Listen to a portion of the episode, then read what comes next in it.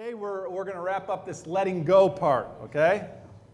And uh, this is the big part of this all because it's hard to go forward if you got an anchor on you. You know, you can't drive your boat if there's a monster anchor dragging on the bottom. You can't do it. So, uh, what we're hoping to do here today is uh, finalize that thing that is holding us back. And I'm, I'm, not, we're not talking about a physical thing like I need to clean out my closet at home. That, that's not what we're talking about. We're talking about like a spiritual thing that is holding you back from moving forward with God. That's what we're talking about. So be thinking about that. Be thinking about that.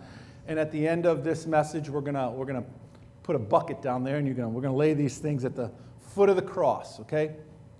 So that's where we're going to these cards at the end, and uh, it'll be a great ending. So let me um, let me get a running start into this thing uh, from where we were yesterday, because this is really one big message broken into two pieces. So we're moving forward with Jesus. Our challenge is to move forward with God in 2020 and beyond. Okay, the decade. We're thinking decade. We're not just thinking year. We're thinking 10 years. We've got 10 years to, to begin moving with God like, like this big ship. We're not like in a little rowboat that you just spin around. We're in a, we're in a ship. And you know, have you ever seen a ship turn? Very slowly it turns, right? So that's what we are. We're like the ship, and we got 10 years in front of us, and we're going to begin moving with God in a new way. And uh, we're going to do that by letting go and letting God. So we're talking about letting go. That's our focus. Uh, we're getting unstuck. Letting go means we're going to get unstuck, okay?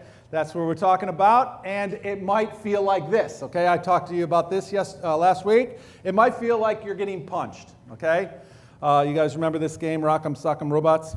Well, it might feel like you're getting hit. Okay, because because it's painful to get unstuck. Spiritually speaking, it is not fun to, to have to think about things that are holding us back or hindering us or keeping us from running the race uh, because we get comfortable with those things. We like those things. And when somebody rips them out of our hands, right, it's like surgery. It hurts. Doesn't feel good at all. So I'm warning you on this, okay? Today, especially today, we're gonna say, I'm going to say some things that might hurt a little, might make us a little uncomfortable, but that's okay because the goal is that we're healthier, that we cut away stuff. You know, you go to the doctor to have something cut away, it doesn't feel good, does it? But you know it's good for you. We know it's good for us, so we do it anyway, right? Okay, and we looked at the prophets and what the prophets had to say about, about these things, and they had to say some tough things, right? And remember, the people didn't like them for that. Part of their message was turn or burn, right? That's what they said to, to most people. That was kind of like repent or you're going to be destroyed. And that's what God's message was through them. And those people did not like what they heard. So the prophets got stoned, and God's truth went undone okay? Because people don't want to hear the truth. They don't want to know that they need to change. Uh, and when it, it, it, maybe the thing that you're going to write on your card is, God, help me to learn how to change. Because if you don't change, you'll never move, right? That's like a huge boulder in front of people. Like this boulder of just change, just this acceptance of I can do this, like I can change, okay? And we saw the need. The need is that people are lost, right? People are lost. That's the need for the church to move. That's why we need to move. And, and so the mission is to take the good news to those people. The question isn't what is the message? We know the message. It's Jesus, right? He's Lord. People need Christ in their life or they're going to die without Christ and without hope and without life. And the question isn't when, because we know when. We need to do it now. Christ's coming back and we need to do that now. And the, and the question isn't why, because hell is in play. And if hell is in play, people need to know that. They need to know there's only two directions that you're going to go when you leave this planet. It's either in heaven or it's in hell. And if you haven't accepted Jesus Christ as Lord and Savior of your life, you are doomed. Like that's the message of the prophets. People don't like to hear that, do they? Like we don't like to hear that we could be in jeopardy of going to hell. So the question isn't what, when, and uh, why. The question is how. How are we going to take this message? To the world, right? That's the question. How? And uh, we looked at Psalm 78 um, about um, transferring the message, sharing the message with the next generation, with our children, that kind of thing, passing it on. And we saw that uh, they would not uh, be like then their ancestors, a stubborn and rebellious generation whose hearts were not loyal to God, whose spirits were not faithful to Him. So we don't want to be like that, right? We want to be the generation that passes it on to the next group of people so people will know. And we said, I said to all of us that if safety, if safe, just playing things safe is our goal in life, then living life is not your goal. And we want to change, we need to change that, okay? We don't need to play it safe, we need to take some risks. In fact, in a survey conducted of older people that were like up there in age, getting ready to, to move on to eternity, most of them said I would have taken more risks. If I could do it all over again, I would take more risks. So I'm telling you now, let's do that now. Let's do that before we get there and say, I wish I did. Let's go ahead and get there and say, I did. Okay? Let's move forward. We talked about the cone snail, right, Jack? Yes, okay, deadliest. One of the deadliest. Mm, painful. Don't get stung by a cone snail. Okay? Because getting stuck by a pain, uh, uh, uh, one of those it will leave you paralyzed, right? It'll leave you paralyzed. Like it'll shut down your body. You won't be able to do anything. And the remedy to get to being stuck is getting unstuck. And then Paul said, set your heart and your mind on things. I'm moving through the beginning half of the sermon. Uh, uh, set your heart and mind on things above, right? Not on earthly things. That's where our mind should be. Not on stuff, not on the world, not on these things. And Jesus said, don't store up for yourself treasures on earth. So, many people are stuck because of all the treasures they've collected, right? Okay, you know people like that. You may be like that. You got all these treasures, and now you're stuck holding them, like, right? Can't move. And uh, we want to get unstuck from that. And the, the way we get unstuck is by looking up, by looking ahead, and by looking to Jesus. We go forward, okay, not backwards, go forward. And, um, and then we got to John 8, the end of the message last week, and Jesus said, If the Son has set you free, you will be free indeed. And that is good news, isn't it? I mean, that's like the great news. That is the great news. And when, when Jesus said free, he's talking about being free from sin, right? In bondage, free to know our Creator, free to walk and live and dwell in the presence of God right here on earth, right here and right now. But he's also being, he's talking about being free from anything that hinders us and keeps us from moving with God. Being free to walk with God, you know? You know, it's like, it's like God wants us to, to walk with His Spirit, like daily. Just walk with the Spirit of God as you live your life out. You know, we got the Word of God, we got the Spirit of God, and we've got the will of God, and we're going to move with God. But we get stuck, like we get we get hanging on to things, you know, and it's like it's like reeds and weeds around our ankles, and then our neck, and then our legs and our arms, and pretty soon we can't like go anywhere because we've allowed the things of this world to, to tie us down. And Jesus came to set us free from this stuff. All right? He came to set us free from it. Well, here's where we're at. So, in the book of Acts, in the book of Acts, God was on the move, right? He's on the move. I mean, you just remember, we remember, like, especially as Acts begins, and, and it's an action book, right? It's just an action book of God, like, working in his people. All that he was doing through the prophets and all that he was doing in Jesus is now like it's, it's like coming to fulfillment in, in people, like in us, in the book of Acts. And God is on the move. He's, he's literally on the move through his people. And God is always on the move, right? Right from the beginning of creation and before then, God was on the move. Right up into this very moment, God is on the move. And Mark said this Mark said this in Mark uh, chapter uh, 13. It's not going to be on the screen. He said this No one knows about that day or that hour, not the, even the angels in heaven nor the Son, but only the Father. And we know what he's talking about. He's talking about another time soon to come when God is going to make another big move.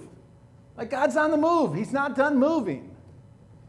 So we shouldn't move, stop moving, right? If we're going to move with God, we've got to keep moving. And if you stand still and get stuck, you can't move with God. He's going to do something big, and it's coming. And He wants us to be moving with Him when it happens. So, the mission of Jesus, I think about the book of Acts, was like being passed on to the apostles, right? Jesus told the apostles to like stay in Jerusalem, wait for the Holy Spirit. And so they waited, and the Holy Spirit is poured out on them, and God is moving some more. And they begin to preach the good news. They begin to go out and spread the gospel, and people are hearing the word of God. And the church is now birthed, and, and it began to like advance mightily. Like that's the church. This moving, powerful, spirit led, changing the world, bringing light to the darkness church.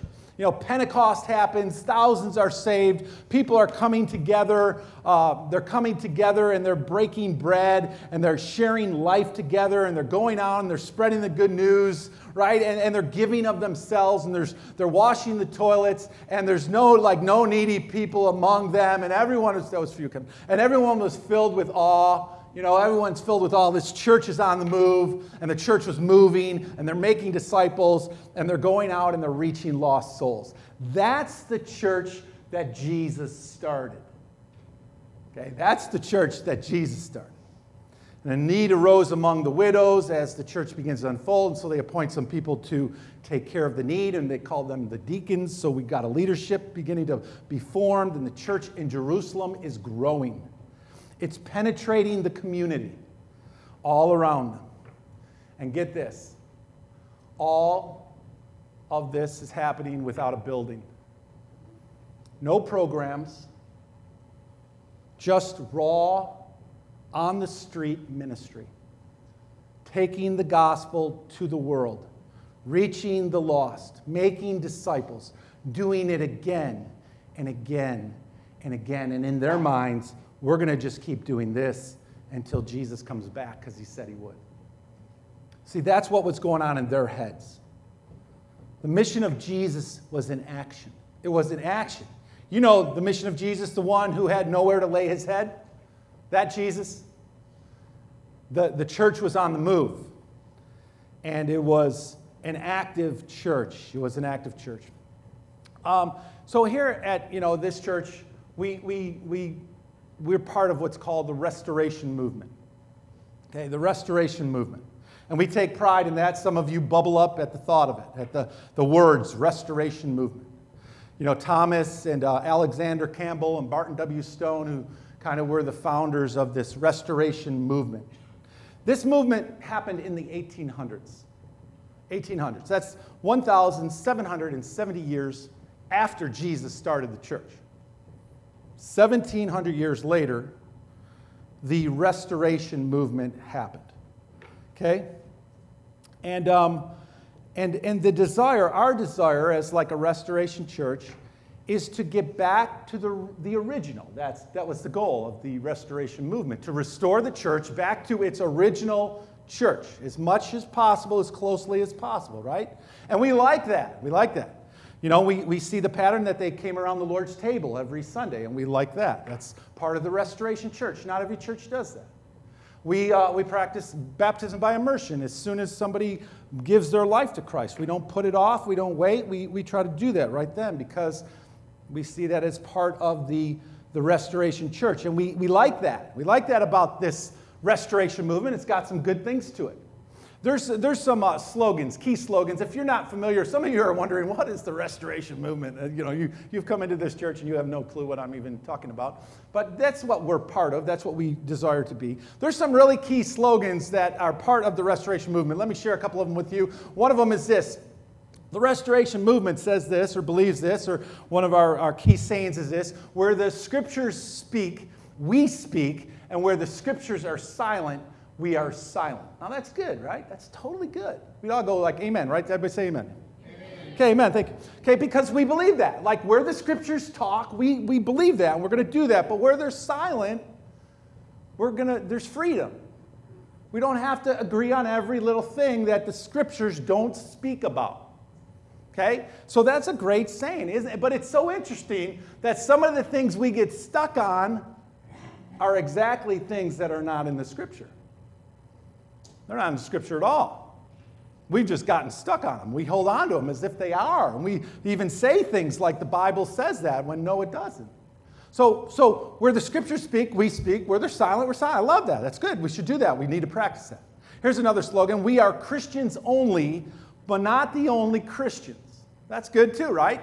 We acknowledge that we are followers of Jesus Christ and we love Him and we're serving Him, we're living for Him, but we know there's other people that don't go to our church that are Christians too. It's okay, right? We are Christians only, but we are not the only Christians. That's good. That's a good statement. Here's one in essentials, in the things that matter most, in essentials, unity.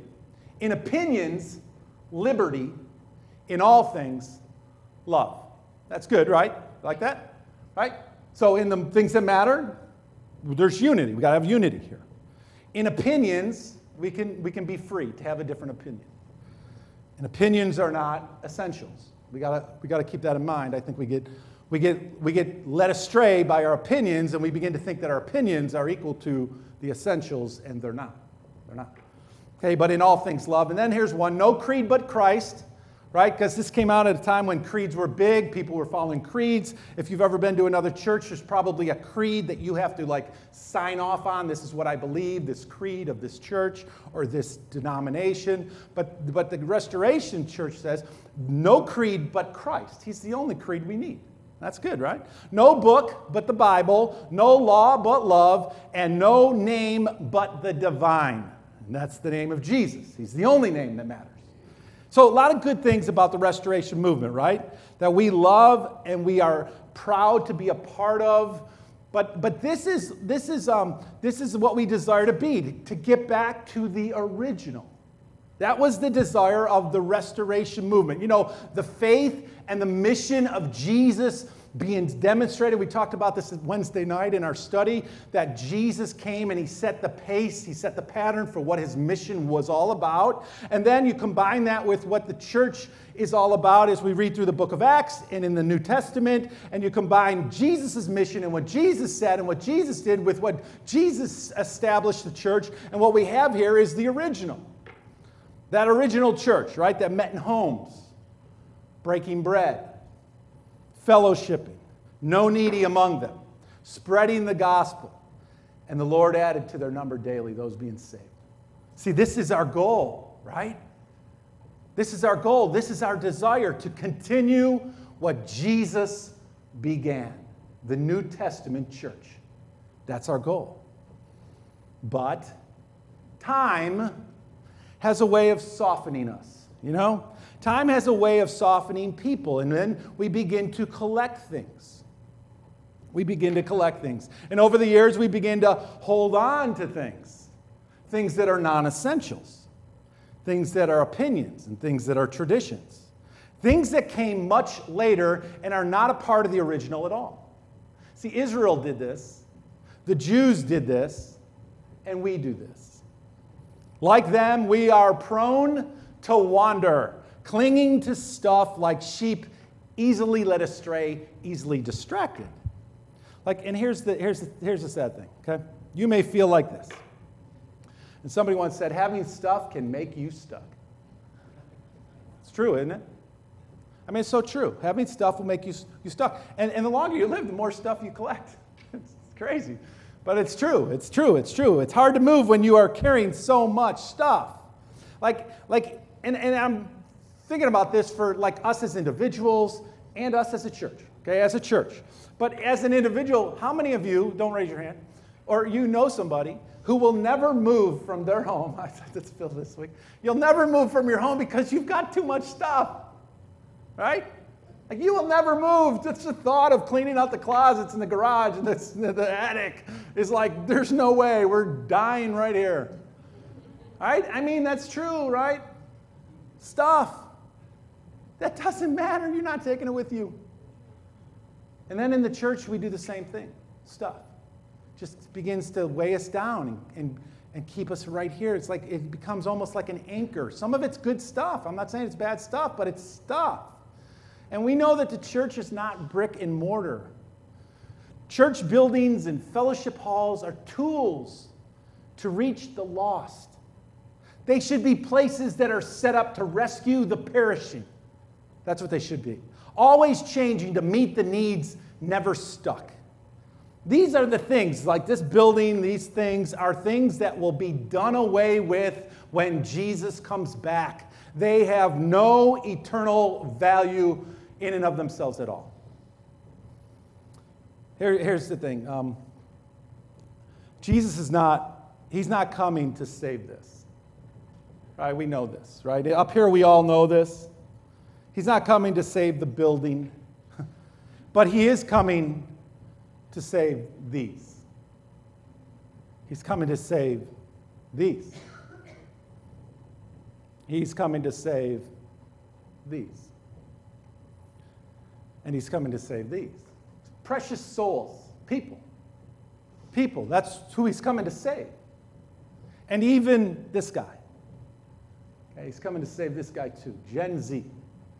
Right? The newest among us, the youngest, born with a laptop in one hand and an iPhone in the other. Right? They don't know what life is like without it. Jesus came to save them. All right?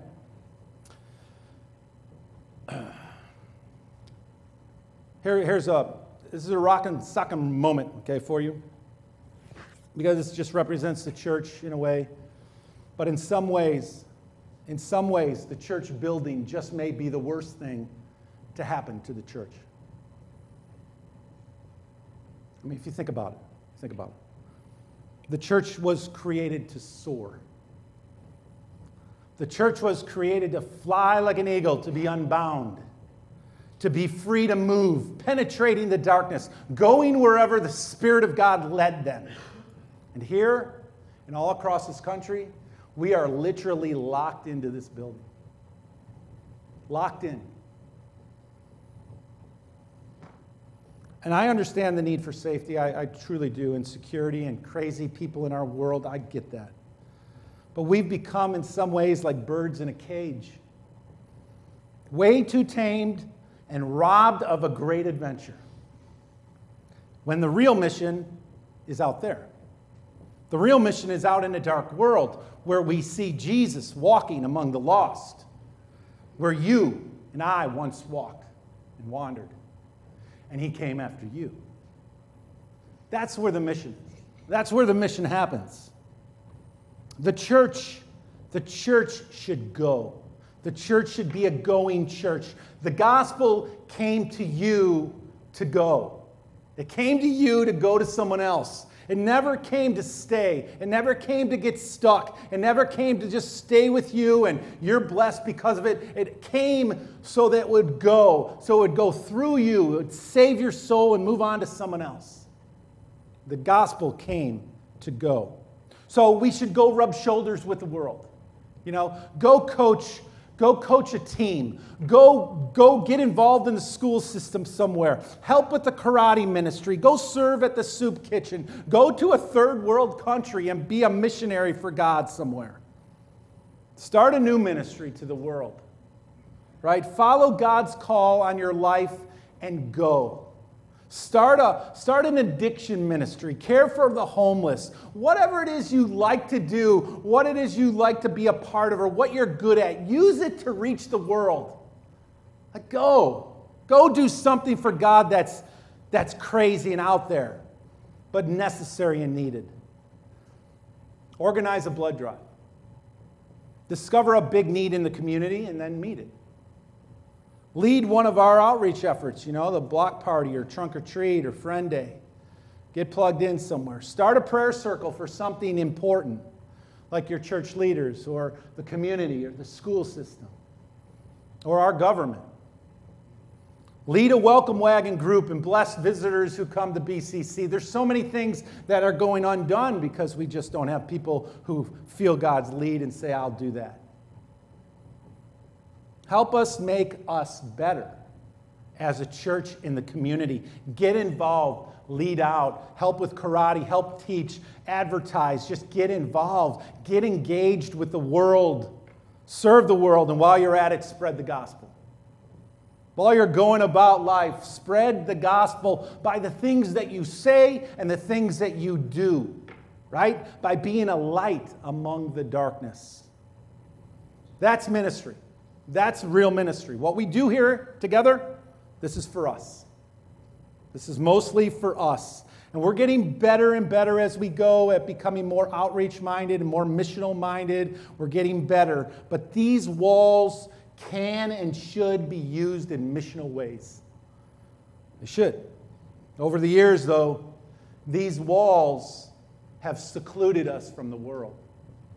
Over the years, they have separated us from the very mission that Jesus sent us to go and do.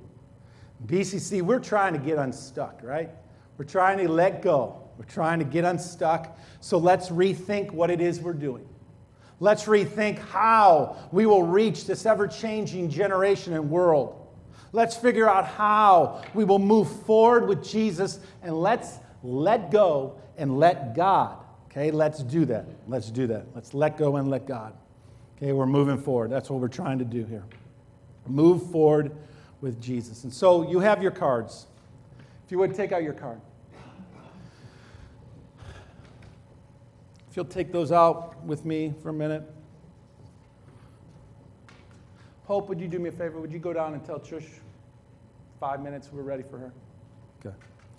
Take out your cards, and, um, and I hope you've thought about something. You've been thinking about this for a while. If not, does everybody have one? Okay, good. Jackie's got one. Good.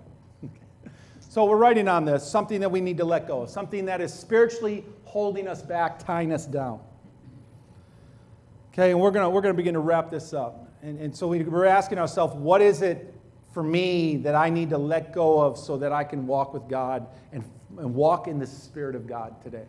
What's keeping me back from doing that? What's holding, what is God calling me to, and I'm not able to go there because something is keeping me from going there? What do I need to let go of? And, and I hope everybody will write something down and be ready to respond here in a second. What's holding you back? Uh, we talked about turning the page. What's it going to take to turn the page? Okay? Not to forget about the past, but just to move on, to move forward, to keep going, to keep, to keep adding to whatever God has been doing, add new things to your life and to, uh, to what God is doing in you. What is it? What's it going to take to turn the page? What's it going to take to move forward?